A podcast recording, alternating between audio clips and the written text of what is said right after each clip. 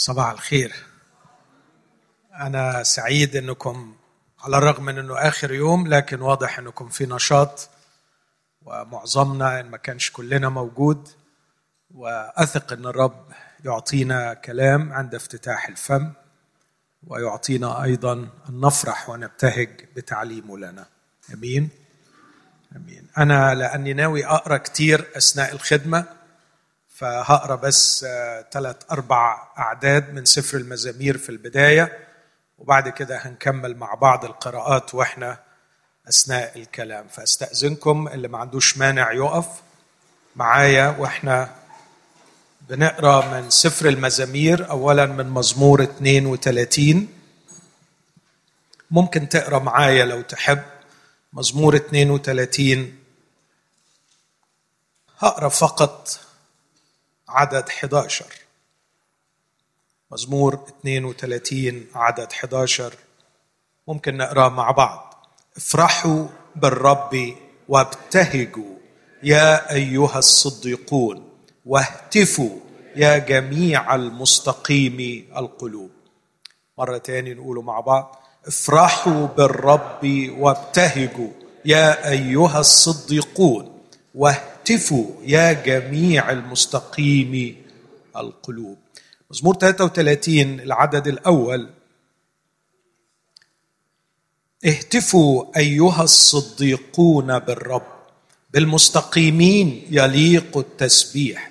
احمدوا الرب بالعود بربابة ذات عشرة أوتار رنموا له.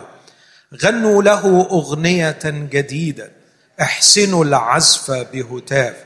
لأن كلمة الرب مستقيمة وكل صنعه بالأمانة.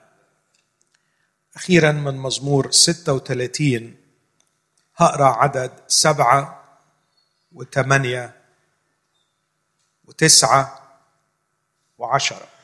من عدد سبعة لعدد عشرة. ما أكرم رحمتك يا الله فبنو البشر في ظل جناحيك يحتمون.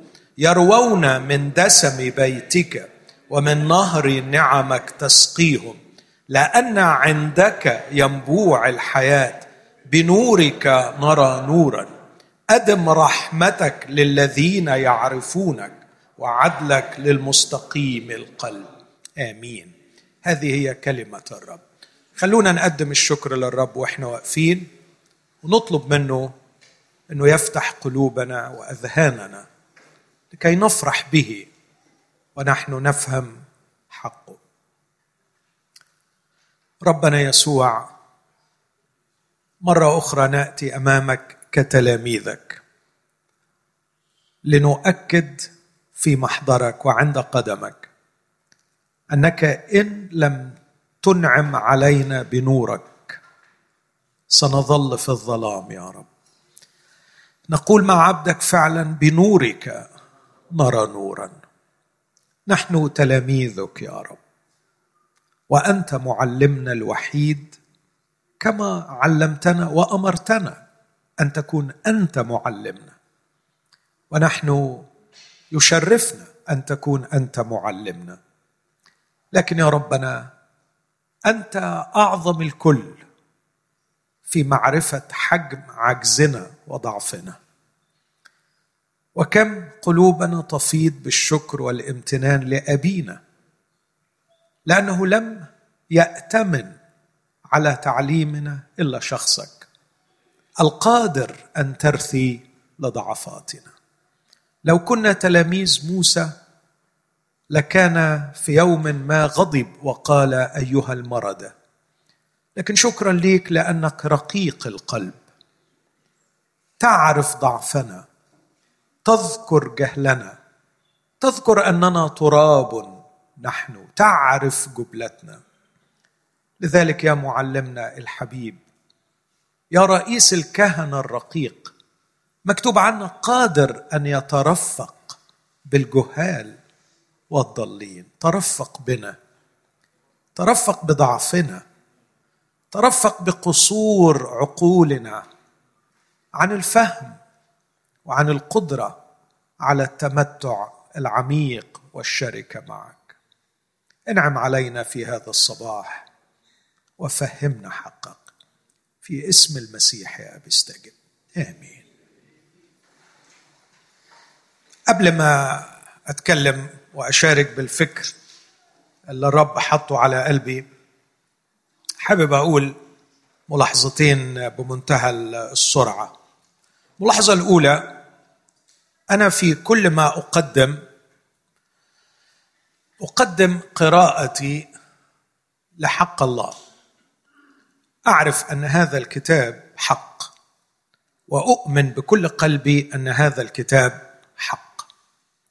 لكن في نفس الوقت لا أنكر أني أقدم قراءتي لهذا الكتاب. وأرجو أن نضع ده في الاعتبار وإحنا وأنتم بتسمعوني. أنا أقدم قراءتي. هذه القراءة قراءة إنسان قاصر. قد يصيب وقد يخطئ. علشان كده هذه القراءة هي قراءة مقدمة. لا أمليها عليك لا أفرضها لا أدعي أنها حق من السماء. الحق هو في هذا الكتاب. لكن اللي أنا بقدمه قراءة للحق. عقلي قدر يفهم كده. فعلشان كده أرجوكم ما اقدمه افحصوه فكروا فيه امتحنوه. قد يكون صواب فتستفيدوا منه وقد يكون خطأ ارموه ببساطة شديده مفيش أي مشكلة ولا يعني يضايقني ابدا إنك تقول على فكرة كل اللي أنت قلته مش داخل دماغي. أقول لك الله يباركك إنك على الأقل اجتهدت إنك تفحص وتتعب وتفكر. وإذا فحصت وفكرت وقبلته هذا يسعدني جدا إنك قبلت بعد. ما فحصت مش قبلت وخلاص. أما إنك تقعد تتلقى مني أو من غيري من غير ما تقلب فالحقيقة ده شيء ما يسعدش أي حد على الإطلاق. فأرجو إن الرب يدينا النعمة أن نمتحن كل ما نسمع. ومرة أخرى أقول إنها مجرد قراءة. لكن الملاحظة الثانية اللي هقوله النهارده أزعم أنه مهم. وأرجو أن إحنا ننتبه إليه ونركز فيه. يمكن يفرق في حياتك. يمكن الرب من خلاله يغير شيء في حياتك. فأرجوك أنك تعطيه انتباه أكثر وتتسلح بنية الفحص أكثر علشان يمكن يكون في بركة الرب عايز يوصلها ليك. أقول هذا لأحبائي الموجودين هنا ولكل من يسمع هذا الكلام في أي مكان لأنه النهارده أي حاجة بنقولها ما أعرفش أقول للأسف ولا لحسن الحظ بتتسجل وبتبقى موجودة ومتاحة للجميع في كل مكان وفي أزمان أيضا مختلفة. العنوان اللي أحطه في عنوان أنا حابب أحطه بيبسطني أنا لكن واضح إنه مش دايما اللي بيبسطني بيبسطكم فمش هحط العنوان زي ما أنا عايزه لكن أحط عنوان بسيط تحت يعني هذا الفكر. لماذا يموت الفرح؟ لماذا يموت الفرح؟ أما العنوان اللي يبسطني أنا بس مش لازم تاخده هو موت الوجود. عندما يصل المؤمن أن يكون حيا بدون وجود بدون تأثير بدون فاعلية. عندما يعيش المؤمن يخدم ويعبد ويقرأ الكتاب بكل نشاط. يعبد يخدم يقرأ الكتاب بكل نشاط وبدون أدنى وجود. هل ده ممكن يحصل؟ للأسف ممكن يحصل. فأنا اللي شايفه إنه الأمر أعمق وأخطر من موت الفرح. موت الفرح هو العرض. موت الوجود أو العدم هو المرض. ودائما الطبيب لا يتوقف عند حدود العرض لكن يريد أن يصل إلى المرض. فالمرض من وجهة نظري هو فقدان أخي المؤمن لوجوده. رغم استمراره في ممارسة أقدس الأنشطة مثل الخدمة والعبادة ودراسة الكتاب وأضيف والإفخارستيا مائدة الرب. هل من الممكن أن يظل المؤمن يمارس هذه الأفعال المقدسة جدا وهو فاقد للوجود فاقد للحضور فاقد للتأثير والفعل الفارق في حياة من حوله بل وفي حياته هو شخصيا يمارس هذه الأفعال الأربعة يخدم يعبد يقرأ الكتاب ويفهم ويكسر الخبز مائدة الرب لكنه لا ينتقل في حياته الروحية قط. للأسف إجابتي نعم وده اللي بسميه موت الوجود. بس العرض بتاعه اللي ممكن يسهل القضية إنه الشخص بيكون بيمارس كل هذه الأشياء وهو مش فرحان.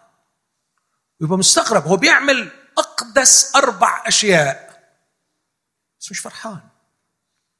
مش حاسس إنه بيتقدم. مش حاسس إنه بيطلع لقدام. حاسس إنه زي امبارح وزي السنة اللي فاتت وزي من عشر سنين وزي من 30 سنة. مفيش فرق. مفيش فرق. يا معقول؟ آه للأسف ده بيحصل. علشان كده حابب مرة تانية أؤكد هي قراءة. أتكلم عن النشاط الخدمي في الخدمة وموت العلاقة. ثم الفعل التعبدي وفقدان الحضور الإلهي. ثم الفهم الكتابي وفقدان المسيح. وأخيرا الفعل الإفخارستي وفقدان الجوهر. عارف إن العناوين دي صعبة شوية بس دي ليا مش ليكم. وبعدين تتفك إن شاء الله وتتفهم مع بعض. خلونا أقف وقفة. إحنا هنقسم اجتماعنا على قد ما فهمت لجزئين. الجزء الأول أتوقف عند أمرين وبعدين نقف كده ننشط نفسنا ونسبح الرب مع ناصف بترنيمتين ونرجع ناخد أمرين تانيين. الأمر الأول اللي هقف عنده هو النشاط الخدمي وموت العلاقة. ثم الفعل التعبدي وفقدان الحضور الإلهي. في إنجيل لوقا وهنا ألاقي نفسي مضطر إن أنا أنا بحب الأطفال جدا. الرب شاهد على صدق قلبي. بحب الأطفال جدا. بس أحيانا ما بحبهمش يوعظوا معايا. يعني هي دي بس الحتة الوحيدة يعني لما نتقابل في أي حتة بالأحضان وبكل المود يعني. الحتة الوحيدة بس إنه لما يبدأ يوعظ معايا شوية يعني آه، بحس إنها شركة مش مش لطيفة يعني. إنجيل لوقا سمعنا من الأخ يوسف امبارح إنه إنجيل النعمة. وأضيف أيضا أنه إنجيل الكهنوت. فهذا الإنجيل يبدأ بقصة كاهن وهيكل.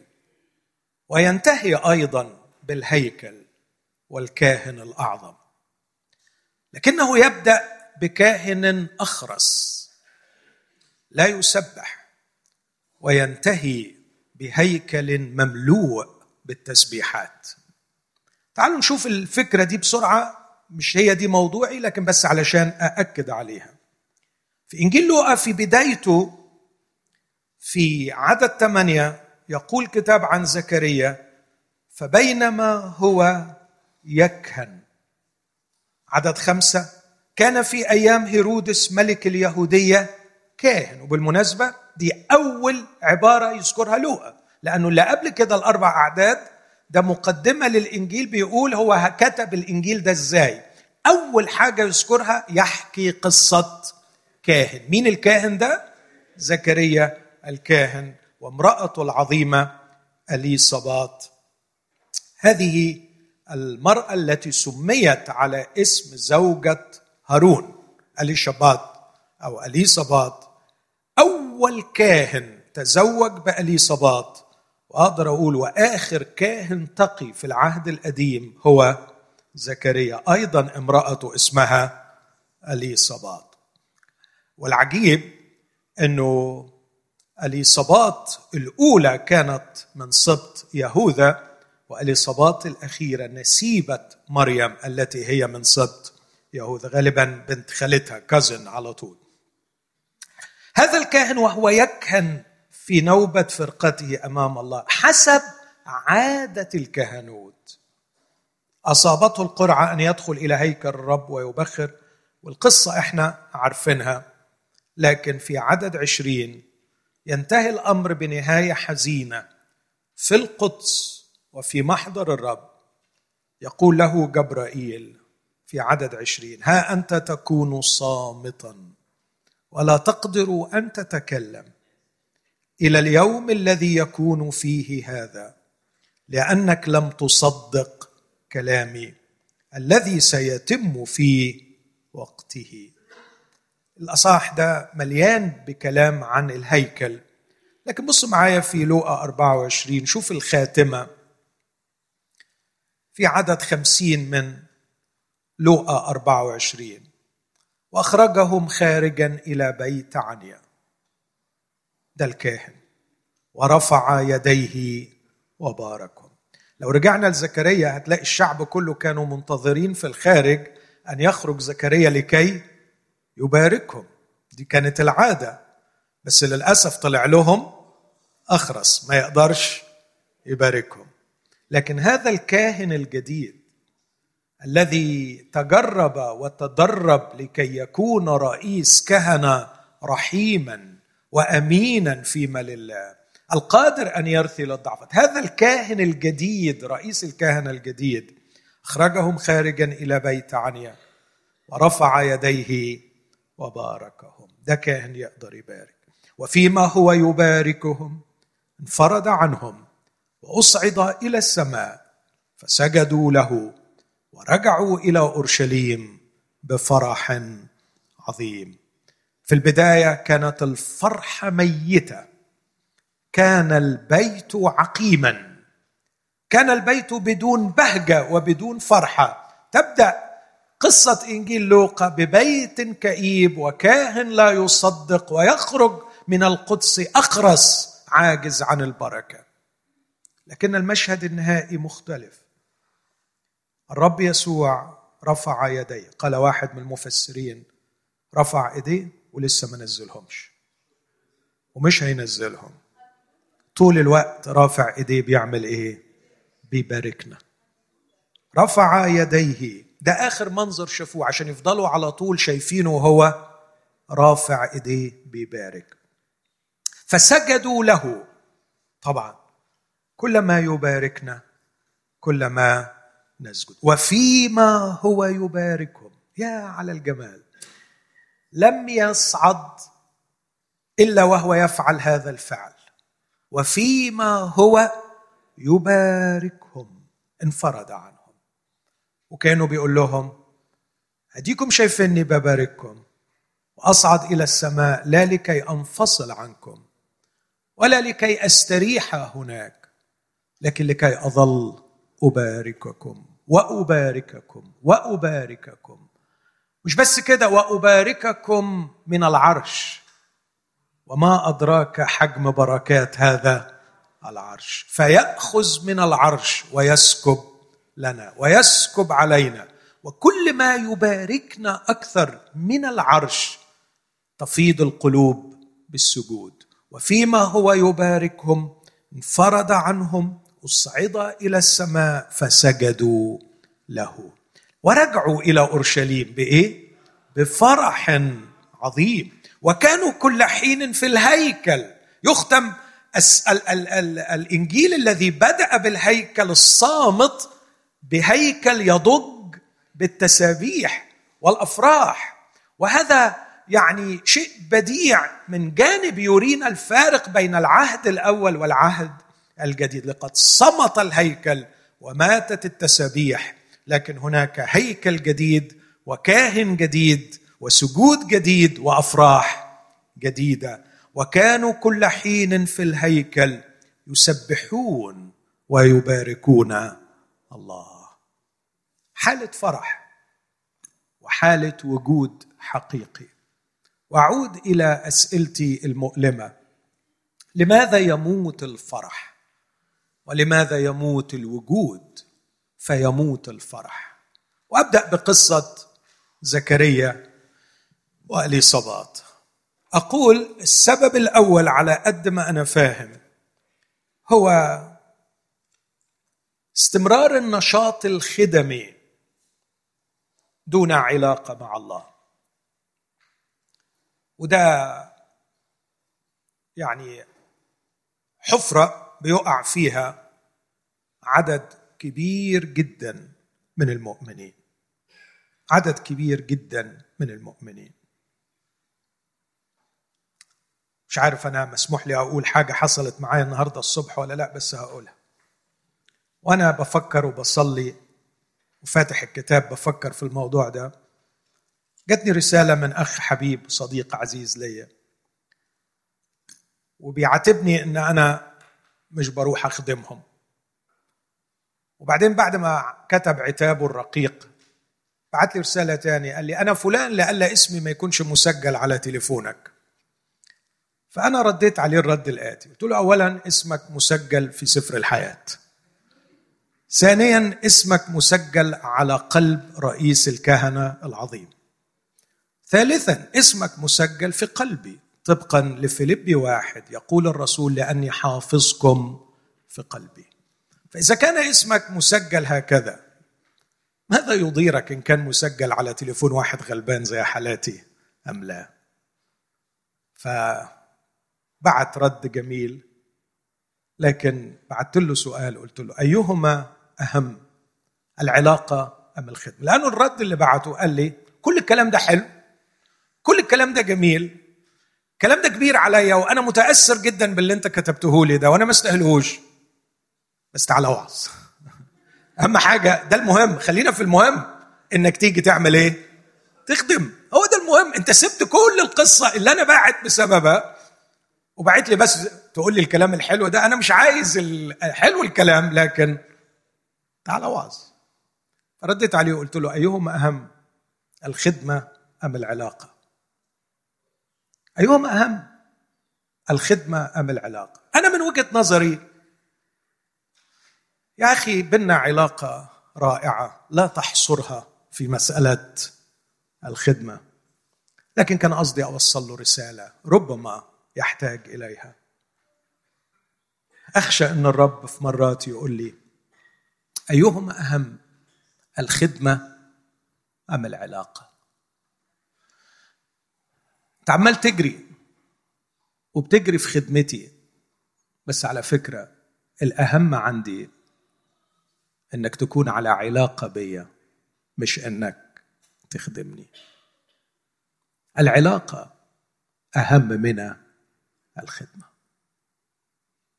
العلاقة قضية ثقة. وعندما تغيب العلاقة هناك أزمة ثقة. الخدمة قضية نشاط. وأحيانا يكون النشاط تعبير عن أزمة ثقة. للأسف الشديد عندما نجتاز في أزمة ثقة نحن نحتاج أن نراجع أنفسنا لنجدد العلاقة. لكن للأسف الشديد مرات أزمة الثقة تدفعنا لمزيد من النشاط والخدمة. خدتوا بالكم احبائي من اللي عايز أقوله؟ واضح يا صلاح ولا مش واضح؟ صحيح؟ يعني ما عدش. أعيد؟ طب يبقى مش واضح. عشانهم هم. أوكي.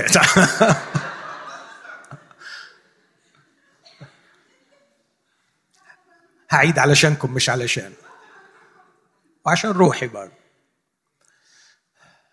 إخوتي العلاقة بالرب حساسة جدا. العلاقة بالرب رقيقة جدا. فحبيبي كغفر الأيائل على الجبال المشعبة. حبيبي كالظبي. أقل الأصوات تزعجه. أقل الانزعاج يغيبه. لا يقطع العلاقة لكن يمنع الاستمتاع بها. العلاقة مع الرب حساسة للغاية وتحتاج يقظة وتحتاج تركيز وتحتاج جهاد. وكثيرا ما تضعف العلاقة. وتكون هناك بيني وبين الرب أزمة ثقة. أزمة ثقة. وللأسف الشديد كل ما استشعر أزمة الثقة بيني وبينه بعض المؤمنين مش كل المؤمنين في البعض بسبب أزمة الثقة يبلط في الخط. مش عن دول بتكلم لكن في بعض مؤمنين لما أزمة الثقة تحتدم يكثر من الخدمة. يكثر من الخدمة يكثر من الخدمة ليستعيد بها عن غياب العلاقه يستعيد بها عن غياب العلاقه في حين إنه المفروض يقعد مع نفسه ويهتم اولا بالعلاقه وأعتقد إنه غني عن الكلام أن خدمة بدون العلاقة لا نفع منها.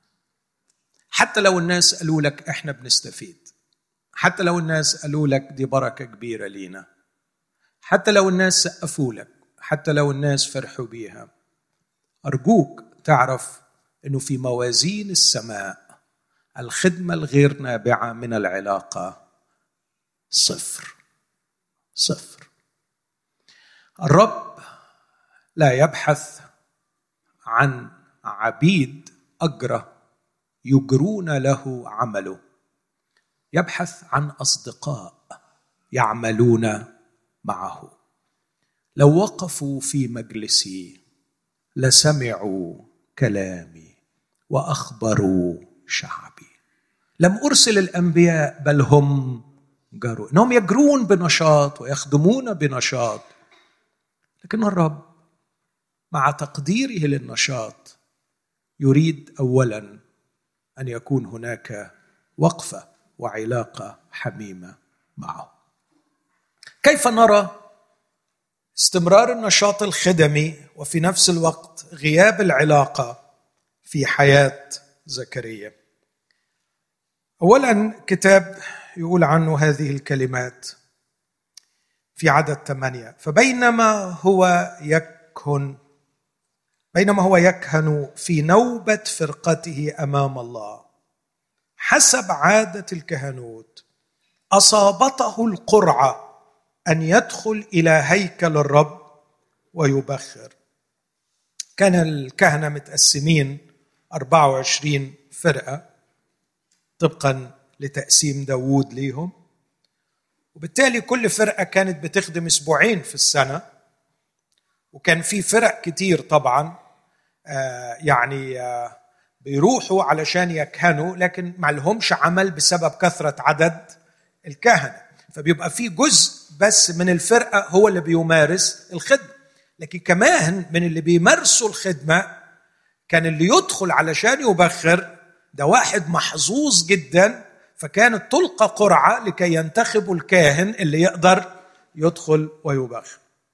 زكريا كانت فرقته محظوظة.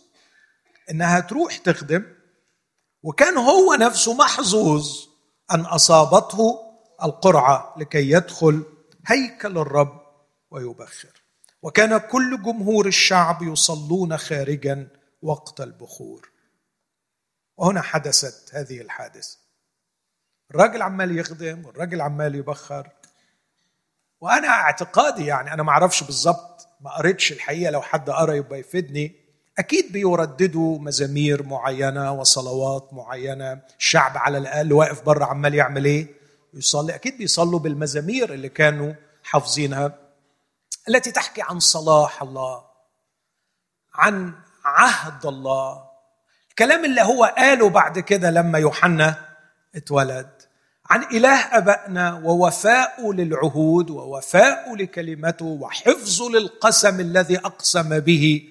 لإبراهيم ولداود. ترديد كلام ترديد كلام ترديد كلام عن صدق الله عن أمانة الله عن قسم الله عن وعد الله عن حنان الله. ترديد كلام ترديد كلام ترديد كلام. الراجل بيردده طول عمره. وبعدين ده شيخ يعني ليه عشرات السنين يردد هذا الكلام. بيقول كلام صح.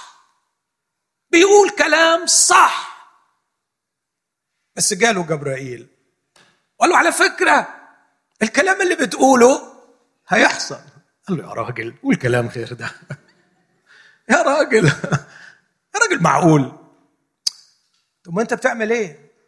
إحنا بنخدم بنخدم من غير نفس من غير فرح من غير قوة. بنرنم. ليه بنرنم؟ آه ذبيحة تسبيح ثمر شفاه. محترفة أمال يعني كمان مش هنرنم يا دي المصيبة يعني نروح الكنيسة وناخد ذنب نروح وما رنمناش وابص على الوجوه وهي بترنم بيعتل يا حرام بيعتل كتير أقعد أحلل هو بيرنم ليه؟ بيرنم ليه؟ هو ده وش يرنم؟ هو ليه بيرنم؟ بيرنم علشان هذا هو ما ينبغي أن نفعله امال جايين الكنيسة نقعد ساكتين حتى ربنا ما يرضاش. يبقى لبسنا وغسلنا وشنا وركبنا مواصلات واتبهدلنا في المواصلات وجينا حضرنا وفي الآخر ما نرنمش. ده حتى ما يرضيش ربنا. لازم نرنم فنقعد نرنم بننوح. كأننا واخدين علقة. وكاني عمال أقول يا واد عيب. قول. قول. قول ما يصحش حتى ربنا يزعل منك. وبعدين عشان تاخد ثوابها ما انت جيت. ما تروحش من غير ما تاخد ثوابها. فقول علشان تاخد الثواب بتاعها وما ترتكبش ذنب. تبقى قاعد بعدين يبص على اللي جنبه يلاقيه بيرنم ويبص على اللي جنبه يلاقيه بيرنم. يقول لما يصحش برضه يبصوا عليا. يقولوا أنا ساكت فأنا برضه هرنم. آه هي كده برضه. وهي مقصود بيها تبقى كده برضه. يا لا الحقيقة بتبقى بايخة ودمها تقيل بتبقى صعبة قوي. جاله الرب قال له سكرية الكلام اللي بتقوله حقيقي الكلام اللي بتقوله هيحصل. حضرتك مش واخد بالك. تحب اطلع لك البطاقة؟ اولا أنا شيخ والاصابات تقدمت في الأيام. فحضرتك الكلام اللي بتقوله يا جبرائيل مع احترامي ليك كلام ما ينفعش. أيوه بس حبيبي أنت بتقول إن ربنا يقدر على كل شيء. ده ترنيم ده ترنيم يا جبرائيل أنت مش فاهم؟ ده ترنيم. ده ترنيم ده مش كلام نعيش بيه يا جبرائيل. ده هنا في المكان ده إحنا بنيجي علشان نقول الكلام ده. ده كلام لازم يتقال هنا يا جبرائيل. ما يعني مخك ما يشطحش وتحلم إنه الكلام ده ممكن إن إحنا نعيشه. ده ما ينفعش. ده مش للعيشة يا جبرائيل. ده مش للعيشة. ده لزوم العبادة. ده لزوم الكنايس. ده لزوم الاجتماعات. لكن ده ملوش دعوة بالقلوب واللي عايشاه يا جبرائيل. افهم. قال له لا بص بقى إذا كان كده يبقى تخرس أحسن. أنا اصحح الوضع. أنا اصحح الوضع. طالما إنك بتقول اللي مش عايشه الأفضل إنك تقول وتعيش. طالما بتقول اللي مش عايشه أنا ومش عايز تخرس أنا هخرسك. لغاية ما تعرف إن الله حق. لغاية ما تعود أنا أفضل الحقيقة أخرس أنا بدل ما هو يخرسني. لكن الحل الأفضل من ان هو يخرسني ومن إن أنا أخرس إن أنا أعيش اللي بقوله. بس الشيء المؤلم إن زكريا كان بيخدم وما قصرش في الخدمة ولا يوم كان يكهن حسب عادته. كان ملتزما. نشاط. روتين ماكينة جري فعل سابق التجهيز معد مسبقا معروفه تفاصيله يتمم بكل دقة دون علاقة. هذا الرجل كان يعاني من أزمة علاقة. أزمة العلاقة تتلخص في ثلاث كلمات أو أزمة الثقة. كانت تتلخص في ثلاث كلمات. زكريا ما كانش فاهم أن الله يسمع الصلاة وأن صلواتنا محفوظة عنده. وإنه بياخد صلواتنا بجدية. والغريب اسمه الله يذكر. غريبة مش كده؟ اسمه زكريا. يعني إيه زكريا؟ الله يذكر. بس بيصلي وفاهم وهو بينسى صلاته وفاهم إن الله بينسى. بص كده اللي قاله له جبرائيل أول ما ابتدى يتكلم معاه قال له الملاك في عدد 13 لا تخف يا زكريا لأن طلبتك قد سمع. ياه! هي الطلبة دي إمتى؟ وأنت لسه فاكر؟ الطلبة دي أنا قلتها من زمان أيام ما كنا شباب وكان في أمل. فأنا صليتها من زمان بس أنا نسيتها. وطالما أنا نسيتها أنا برضو فاهم إن أنت كمان نسيتها. أنت أصلك بص أنا عارفك أنا عارفك ومقدر ظروفك. أنت عندك كم مليون مؤمن بيصلوا لك؟ وكلهم عاملين دوشة في كل حتة. هتسمع مين ولا مين ولا مين؟ وهو كله بيصلي وبيبعبع وبيقول كلام. وانت كله بيتخزن. معقول هتفتكر كل الصلوات دي؟ معقول يعني؟ معقول يعني؟ معقول؟ معقول؟ بس طلع انه فاكرها. وطلع ان صاحبنا صلى ونسي وربنا ما نسيش الله يذكر واسمك زكريا. أزمة الثقة في العلاقة مع الله. نعيش بروتين الصلاة. نمارس الصلاة كممارسة تنفيس عن المشاعر. ولا نتخيل ولا نثق أن على الطرف الآخر من الخط هناك شخص حساس رقيق المشاعر. رائع في ذاكرته تسجل أمامه كل طلبه ويذكر كل تنهيده وفي وقته يسرع به. عمالين نصلي وإحنا ناسيين طبيعة الإله الذي إليه نصلي. هذا الإله اسمه الله يذكر. لكن واضح إن إحنا دخلنا في أزمة ثقة من جهة الصلاة. وبالتالي يا إما بطلنا نصلي يا إما الصلاة بتاعتنا بقيت روتينية ميتة لأنه ما عندناش يقين إنه بيسمع وإنه بيتذكر الطلبات التي طلبناها. الأمر الثاني أزمة ثقة في الله من جهة وفائه لوعوده. وقدرته على الوفاء بوعوده. الرب عندما يعد يفي.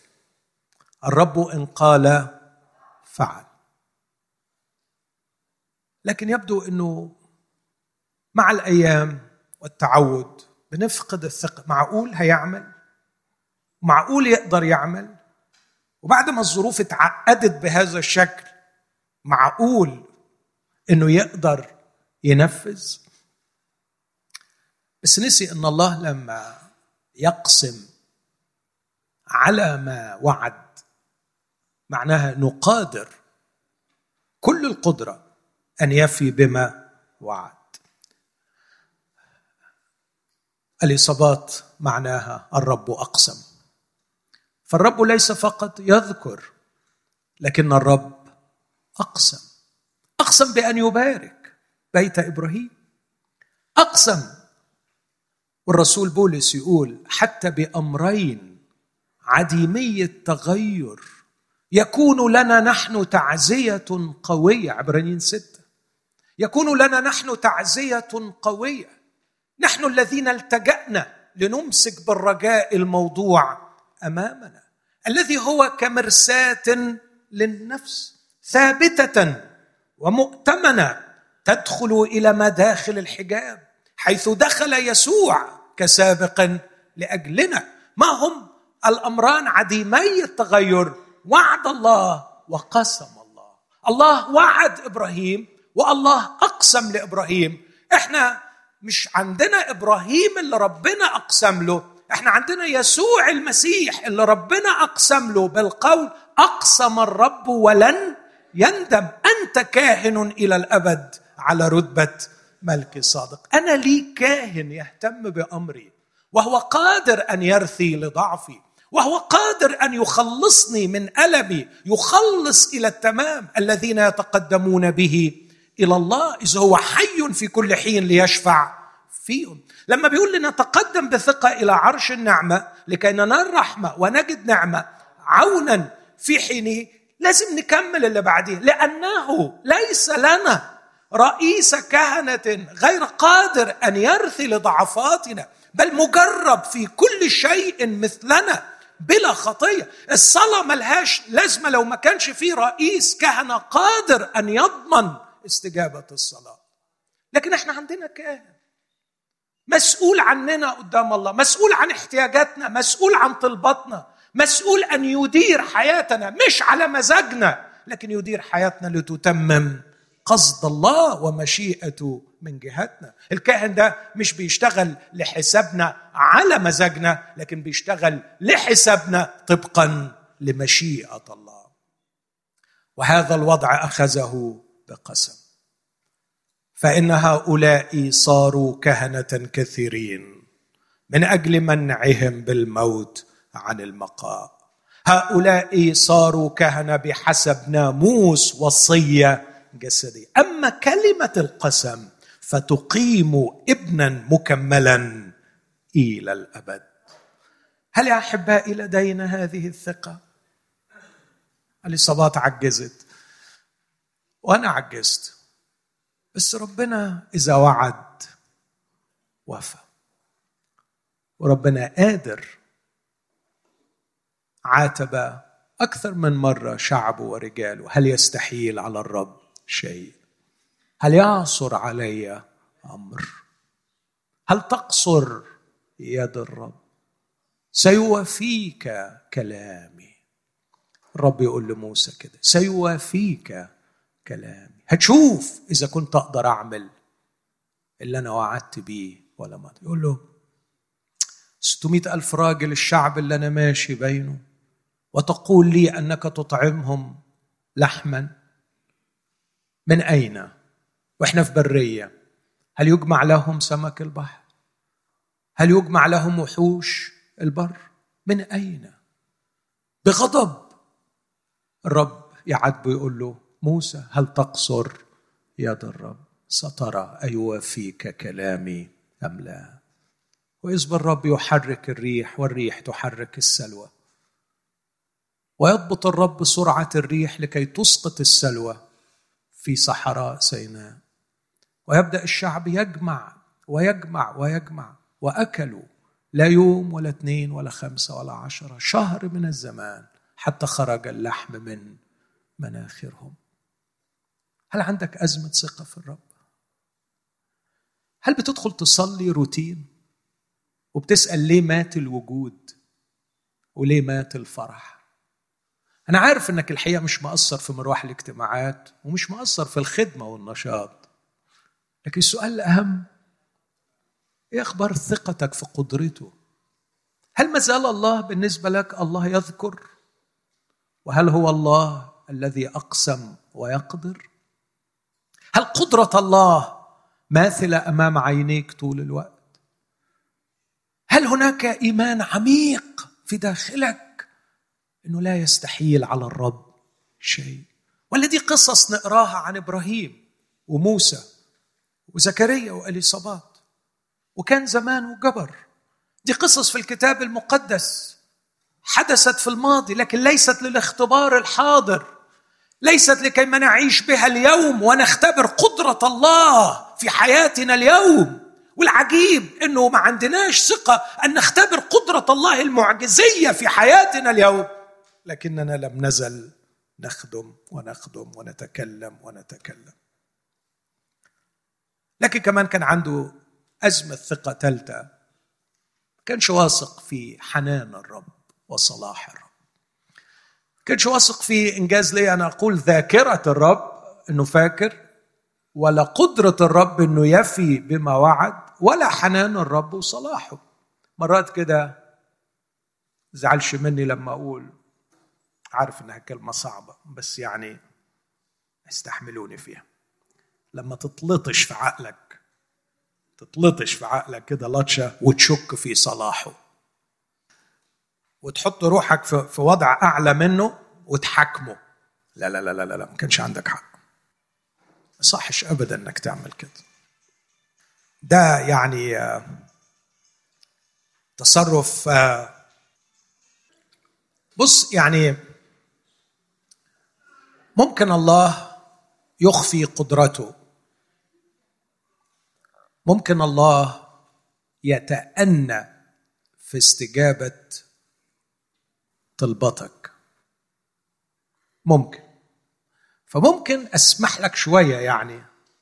أن يبقى عندك مشكلة مع زكريا أو مع إليصابات مع الرب يذكر أو مع الرب أقسم. لكن الحقيقة اللي مالكش عذر فيه إطلاقا. إنك تشك في صلاح الله. لأنه لو شكيت في صلاح الله الله ليس هو الله بدون الصلاح. الله هو الصلاح. الله هو الصلاح. فإذا عندك شك في صلاح الله فهذا الشخص الذي تتعامل معه ليس هو الله. الشخص اللي ما عندوش صلاح بنسبة مية في المية ده مش الله. فأنت وقعت في التعامل مع شخص غير غير الله. عشان كده كان لازم يبعت له الرب الاسم من السماء تسميه يوحنا. حنان الله. حنان الله. وهو لما بيرنم في الآخر يقول افتقدنا المشرق من العلاء. اسمع العبارة دي. بأحشاء. بأحشاء رأفة إلهنا. عرفت يا رب إن عندك أحشاء. وعرفت إن احشائك هي أحشاء رأفة. لطف وجود. ما هو اللطف؟ يعرفون اللطف أو الرأفة. هو أن تشعر باحتياج الآخر وتسدده. إنه الصلاح. الصلاح الذي يجعلني أشعر باحتياج الآخر. يقول فيليمون يقول بولس لفيليمون لمعرفة كل الصلاح الذي فيك. فيك صلاح وأنا متأكد إنه هيطلع من ناحية أنسيموس العبد المسكين. إذا كان فيليمون لأنه ابن لله امتلأ بالصلاح فمن يكون إله فيليمون إنه كلي الصلاح. هل عندك أزمة في الثقة في صلاح الله. ما تكبرش ما تقولش لا لا لا. اقعد اقعد اهدى كده اقعد اهدى. إذا كان الوجود مات. صعب عليك؟ طيب. إذا كان الفرح مات راجع ثقتك في صلاح الله. راجع الأمر ده مع نفسك. وخد وقت. ده على فكرة أهم من الخدمة. ده أهم آه كمان هتنكد علينا الخدمة هسيبنا نخدم. أدينا بنخدم أحسن من بلاش. أهو آه لما فيش فرح ولا في وجود ولا ولا ولا عارفين نتعزى ولا عارفين نتبارك بس على الأقل أهو أدينا بنخدم وخلاص. كمان دي هتسممها علينا يا أخي سيبها لنا. حبيبي صدقني ملهاش لازمة. ملهاش لازمة. الخدمة بدون الثقة. الخدمة بدون العلاقة. النشاط الخدمي بدون العلاقة نشاط ميت. لكن الرب يريد أن نسترجع علاقتنا به. فالعلاقة عند الرب أهم من الخدمة والخدمة الغير نابعة من العلاقة لا قيمة لها. فلنراجع أنفسنا أحبائي في هذا الأمر. أنا طولت في النقطة دي بعتذر لكن بسرعة أنتقل إلى مش الخدمة لكن العبادة. العبادة في إسرائيل ما كانتش زي العبادة عندنا. يعني ما كانش يقدر في أي وقت يعبد. لكن كان يصعد كل الذكور أو يصعد كل الشعب الحقيقة ثلاث مرات في السنة إلى المكان الذي اختاره الرب ليحل اسمه فيه اللي هو أورشليم. ويطلعوا هناك يعملوا إيه؟ يعبدوا الرب. يقضوا أيام العيد يعبدوا الرب ثم يرجعوا إلى أماكنهم. ثلاث مرات يعملوا الحكاية دي في عيد الفصح ثم عيد الخمسين ثم عيد المظال. ويقضوا أيام العبادة ومرسوم لهم كل يوم بيعملوا إيه؟ في أيام العبادة ويطلعوا في اليوم الكام وينزلوا في اليوم الكام فالدنيا مرسومة ومحدش عنده حرية إنه يعني يبتكر ولا يخترع. هو يروح يعبد ويرجع. وعندنا قصة مؤلمة هنا. قصة في لوقا اثنين. قصة عبادة. بس العبادة دي الحقيقة حصل فيها فعل ينكد شوية. بيقول كتاب في عدد واحد واربعين من لوقا اثنين. وكان أبواه يذهبان كل سنة إلى أورشليم في عيد الفصح. ولما كانت له لمين؟ رب يسوع. اثنتا عشرة سنة صعدوا إلى أورشليم كعادة العيد. وبعدما أكملوا الأيام بقي عند رجوعهما الصبي يسوع في أورشليم. ويوسف وأمه لم يعلما. الفعل التعبدي وفقدان المسيح. وإذ ظناه بين الرفقه ذهبا مسيرة يوم وكانا يطلبانه بين الأقرباء والمعارف ولما لم يجدا رجعا إلى أورشليم يطلبانه. وبعد ثلاثة أيام وجداه في الهيكل جالسا في وسط المعلمين يسمعهم ويسألهم. وكل الذين سمعوه بهتوا. من فهمه. بهتوا يعني اندهشوا انبهروا. وبالمناسبة الفعل التعبدي هو فعل انبهار. انبهار. لا توجد عبادة حقيقية بدون انبهار. انبهار بمين؟ بالله. بنبهر. بنبهر بمن أراه. فيفيض قلبي بكلام صالح. أنت أبرع جمالا من بني البشر. العبادة عندما تنفصل عن الانبهار تصبح عبادة ميتة عبادة ملهاش معنى. لكن الناس اللي كانوا قاعدين حول يسوع بهتوا من فهمه وأجوبته. بعدين فلما أبصراه اندهشا وقالت له أمه يا بني لماذا فعلت بنا هكذا؟ هو ذا أبوك وأنا كنا نطلبك معذبين. عبادة انتهت بعذاب. عيد اتنكد. عيد راحوا العيد ورجعوا معذبين منكدين. يا جماعة ده أنتوا راجعين من عيد. اسكت اسكت اسكت اسكت. اسكت على المصيبة اللي حصلت. يا عم انت راجع من عيد.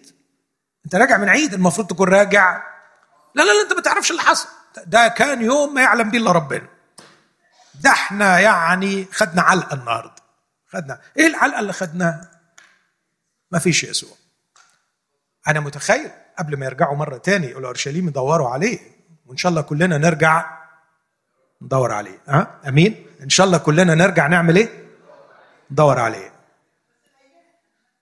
هم لقيوه عقبالنا عقبالنا بس المشكلة إن في ما لقيوهوش والمشكلة إنه ما بيدوروش عليه. وهنروح العيد تاني ويضيع مننا ومكتفين المهم إن إحنا رحنا العيد لأنه أهم ربنا ما يقطع لناش عادة وقطع العوايد فال. فما أوعى أوعى أوعى ربنا يقطع لك عادة. يسوع فيه يسوع ما فيش المهم العادة. صعدوا كعادة العيد والحقيقة ما قصروش أكملوا كل الأيام وأكملوا كل شيء. العيد بحذافيره تم من ساعة ما راحوا لغاية ما مشوا راحوا في الميعاد رجعوا في الميعاد كل المطلوب تم بس راجعين من غير يسوع. لو حد قابلهم الحمد لله على السلامة بعود الأيام تعيشوا وتزوروا. تعيشوا وتزور مش كده بيقولوا؟ تعيشوا وتزوروا زرتوا آه بس شكلكم مش مبسوط. طبعا معذبين. تتصور المصيبة اللي إحنا فيها. طالعين بيسوع راجعين من غير يسوع. يا دي طب وانتوا قاعدين؟ وانتوا مستحملين؟ خدوا بعض وارجعوا تاني. يلا بسرعة يلا بسرعة. المشوار تاني ارجع بسرعة. لأنه ملهاش معنى ولا قيمة ولا لازمة من غير يسوع روح دور على يسوع يا حبيب قلبي روح شوف ضيعته فين. روح شوف ضيعته فين. كانوا أذكياء الحقيقة. قالوا نروح للحتة اللي فقدناه فيها. نلف كده ونقعد نفكر عارفين لما المفتاح يضيع منك؟ أول سؤال يسأله لك اللي في البيت. آخر مرة شفته؟ السؤال السخيف ده اللي دايما أنا بتسأله. آخر مرة أقول لهم وأنا يعني فاكر؟ ما أنا لو فاكر ما كنت جبته. اذكر من اين سقطت وتب. روح دور على اخر بس الحمد لله هم كانوا فاكرين هم فقدوه. فين؟ أقول فليفهم القارئ. فكر. فين فقدته؟ وارجع دور عليه. لأنه العيد مهما اكتملت أركانه ومهما تم بالنصاب الصحيح بدون يسوع ملوش معنى. عذاب. عذاب. وفعلا يا ما سمعت الكلمة دي خدنا علقة. ليه يا حبيبي؟ هو في حضرة يسوع في علقة. هو في الوجود معه في علقة. ليه فقدها فقدها لأنه ما كانش التركيز عليه لكن كان التركيز على إكمال كل شيء بحسب المرسوم. بس هو هو اللي حط المرسوم وهو الموضوع وهو الغاية. على فكرة العيد اسمه عيد الفصح واللي معاكم ده هو هو الفصح هو الفصح نفسه. هو ده اللي اسمه المسيح فصحنا. أنتوا معاكم الفصح. يلي طالعين تعيدوا عيد الفصح. ركزوا على ركزوا عليه. انشغل بيه. فكر بيه. لا لا لا لا استنى بس. أروح السوق الأول أجيب الخروف. وبعدين أشوف وأفصل مع البياع. وبعدين مش عارف نروح فين. ونكمل ده ونكمل ده. وطبقا للي بيقولوه الكهنة لازم نعمل كده الأول. ودي نمرة اثنين ودي نمرة ثلاثة أكملوا. دي, دي المصيبة. بص العبارة. بعدما أكملوا الأيام. رجعوا. رجعوا. وبقي عند رجوعهم الصبي يسوع في أورشليم ويوسف وامه لم يعلم. يبقى ساعة ما رجعوا ما كانش معاهم يسوع وما كانوش واخدين بالهم. لكن رجعوا بضمير مستريح لأنهم أكملوا الأيام. كل يوم اللي مطلوب فيه عملناه يبقى ناخد بعضينا ونرجع. التركيز على المرسوم دون المشغولية بالشخص. موضوع العيد. طب هو إيه اللي حصل؟ اللي حصل إنه الرب يسوع لما راح معاهم الهيكل وهنا بقى أنا يعني أخاف من الغلط فعلا. لأنه أنا بحتار متى أدرك حبيبي وسيدي أنه الله الظاهر في الجسد. وأنه ابن الله.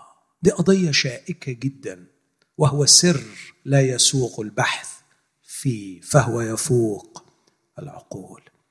لكني عايز أقترب باحترام بخشية من صبي عنده 12 سنة. أنا بحب السن ده قوي بعشق السن ده. وافتكر كنت أقول لمراتي لو تقدري تجمديهم في السن ده 12 سنة. 12 سنة معناها نهاية عهد الطفولة. أجمل نضجت الطفولة بس لسه ما دخلناش على تمرد المرأة. أجمل سن أجمل سن. وتخيل تخيل إني أمام يسوع وهو عنده 12 سنة. أكيد كان شكله جميل وأكيد كانت دماغه توزن بلد وأكيد تصرفاته كانت رقيقة وحكيمة. بصراحة أقول الصدق أمام الله. أنا لو مكانهم أمسك في جلابيته. ما أعرفش كانت جلابيته لونها إيه. ما أعرفش كان لابس إيه حبيبي ومين لبسه ومين عمله. أكيد المطوبة عملت له هدومه. وكان طالع فرحان بلبس العيد.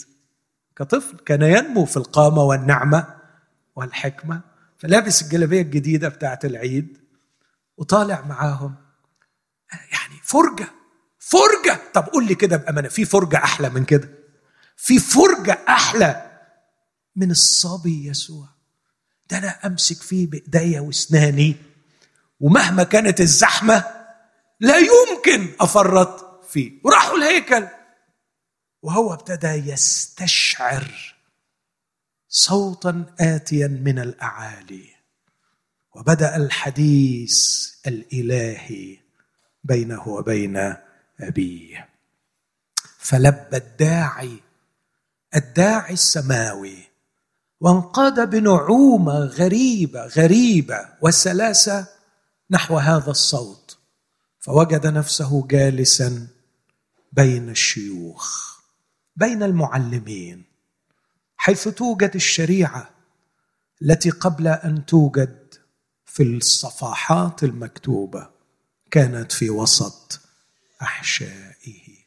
فجلس وابتدأ الحوار ولأنه مهذب جدا لم يبدأ بالكلام لكن يقول الكتاب كان يسمعهم ويسألهم.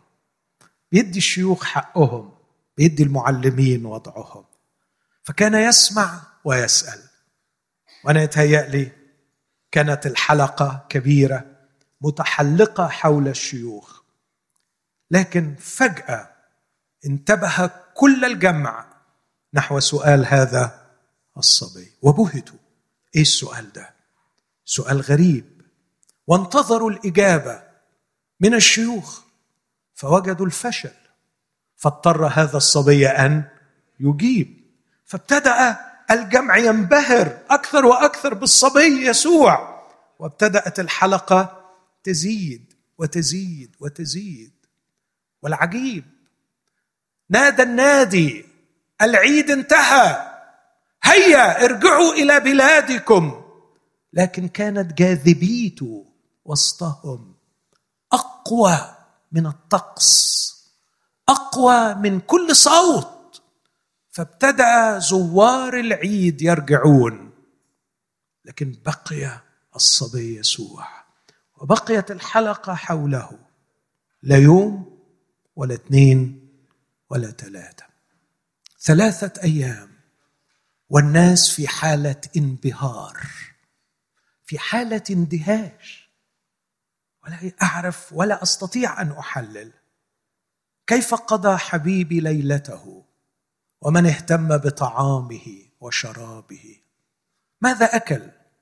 وأين نام؟ وكيف قضى اليوم الأول في استقلال عن أسرته وهو بعد طفل؟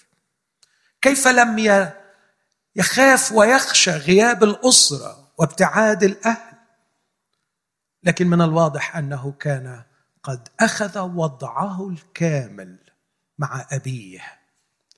قال لأمه فيما بعد ألم تعلم أنه ينبغي أن أكون؟ لقد بدأ يكون فيما لابيه وكان هذا هو الهيكل الحقيقي. هذا هو الهيكل الحقيقي. المرة التالية عندما ظهر يسوع بعد هذا في العيد. قال انقضوا هذا الهيكل. وقال عن نفسه هو ذا أعظم من الهيكل.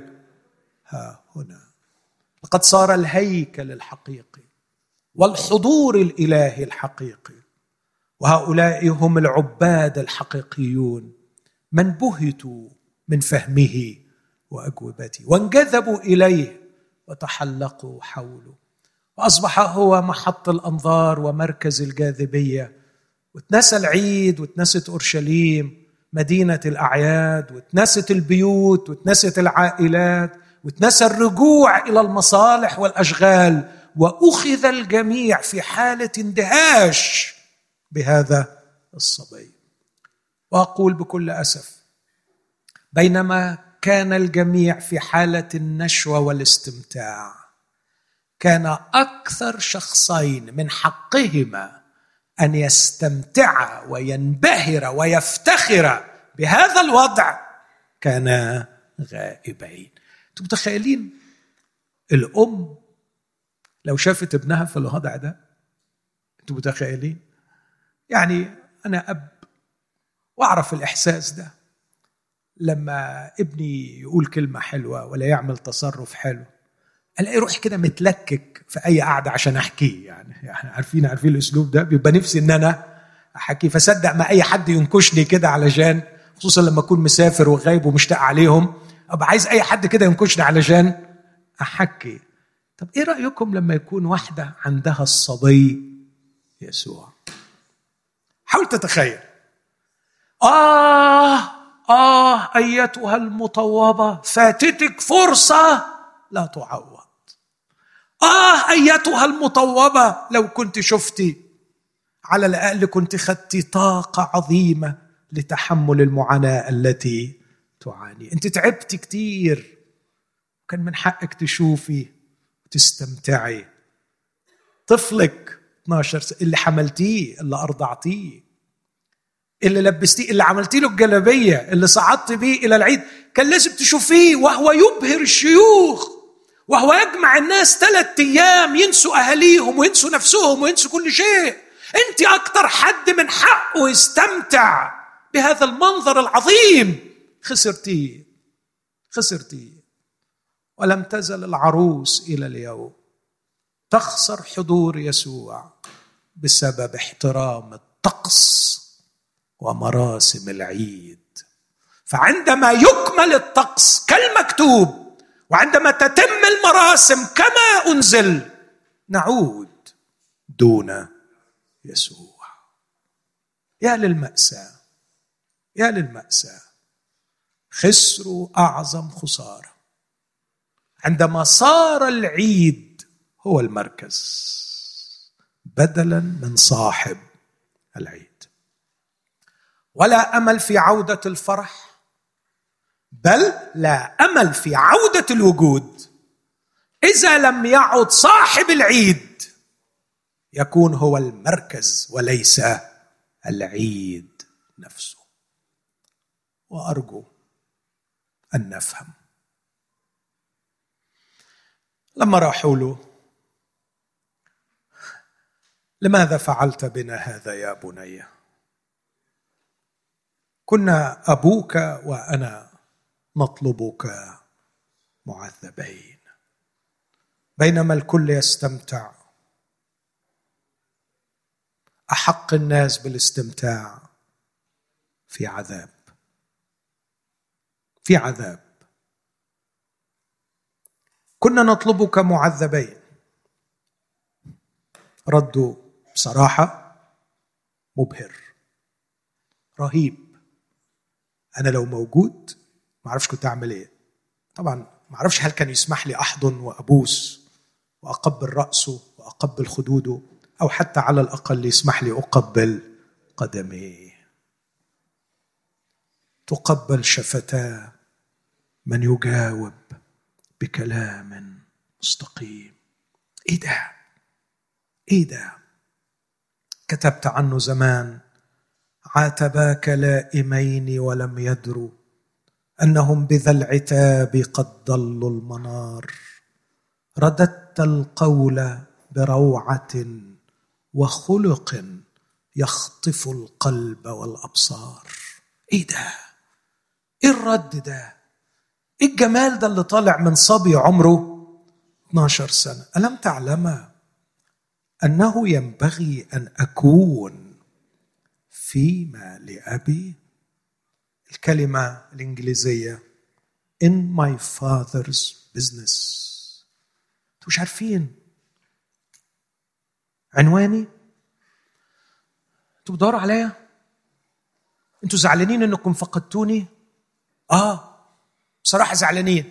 طب على الأقل كويس إنكم حسيتوا إنكم فقدتوني. دي نعمة الأول. لأن أنتوا قعدتوا فترة مش واخدين بالكم. رجع أبواه وبقي الصبي يسوع وهما لم يعلمان ما كانوش عارفين. فالمرحلة الأولى دي نعمة كبيرة قوي إنكم حسيتوا إن هو مش موجود. دي الخطوة الأولى. بس الخطوة الثانية بدور عليا؟ آه بدور عليك طبعا. بدور على إنهم بيحبوه. حد عنده شك إنهم بيحبوه؟ أقول تاني حد عنده شك إن هم بيحبوه؟ مستحيل مستحيل مطلق. بيحبوه بكل قلبهم. بس بيدوروا عليه. فين؟ دوروا عليه غلط. تماما قصة العروس زمان.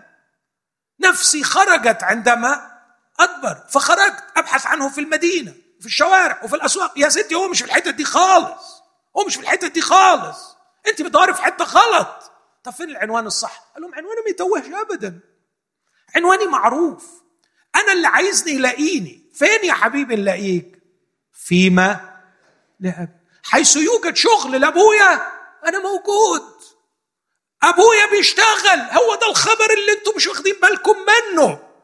هو ده الخبر اللي اتحبستوا بعيد عنه. أبويا بيشتغل وعنده شغل كبير وعلى كبير. وأين يوجد يسوع؟ حيث يوجد شغل ابيه مرة صحي يوم السبت وكعادته الجميلة يوقظ لي أذنا كل صباح. لاسمع كالمتعلمين. السيد الرب فتح لي أذنا وأنا لم أعان. فصحاه في اليوم ده الصبح كان يوم سبت ما يعلم به إلا ربنا. صحاه بس هو ابتسم في وجه أبيه. آه يا أبي ماذا تريد مني أن أفعل؟ القوم بينا. على فين؟ على أورشليم. أورشليم. أورشليم ما بتعزنيش. يا حبيبي يلا بينا على أورشليم. حاضر يا أبي. حاضر. راحوا على أورشليم. فين يا أبي؟ في أورشليم. بركة بيت حزده يعني رايحين على النكد النهارده. ده هناك ما فيش غير المشلولين والجدع والعرج والعمي وال يعني يعني رايحين النكد كله يعني والروائح الوحشة والمناظر المؤلمة. بس اللي انت عايزه يا أبي انت زي اللي انت اللي انت تحبه. أنا فكرتك لما قلت لي أورشليم أروح الهيكل هنتبسط خصوصا النهارده يوم السبت النهارده السبت النهارده المفروض نعيد السبت عيد للرب نروح نتبسط نتبسط في أورشليم. نسمع لنا كم أغنية من أغاني الكهنة نشوف الهدوم البيضاء الحلوة بتاعت الكهنة نشوف آه، يمكن ربنا يكرمنا ونشوف رئيس الكهنة ونتفسح كده في اورشليم لا يا حبيبي مفيش أورشليم مفيش الهيكل في بركة بيت حزده نروح بركة بيت حزده حاضر. طب أروح بركة بيت حزده فين؟ عايز إيه من بركة؟ نعمل حفلة. تيجي يا أبي نعمل حفلة. حفلة إزاي يعني؟ يعني أنفخ في كل العيانين دول يخف ويقوم ويقدر يعملها ولا ما يقدرش؟ يا صلاح اوف أوف كده خلاص. كله يطلع كله يقوم كله يصحى. مظبوط؟ أو يخلع الرداء بتاعه ويطوحه كده زي ما في ناس بتعمل. وكل بركة بيت حاسده تفضى. صح ولا لا؟ كان يقدر يعمل كده بس هو مش ماشي بمزاجه. لكن هو بيعمل ما؟ ما لأبيه.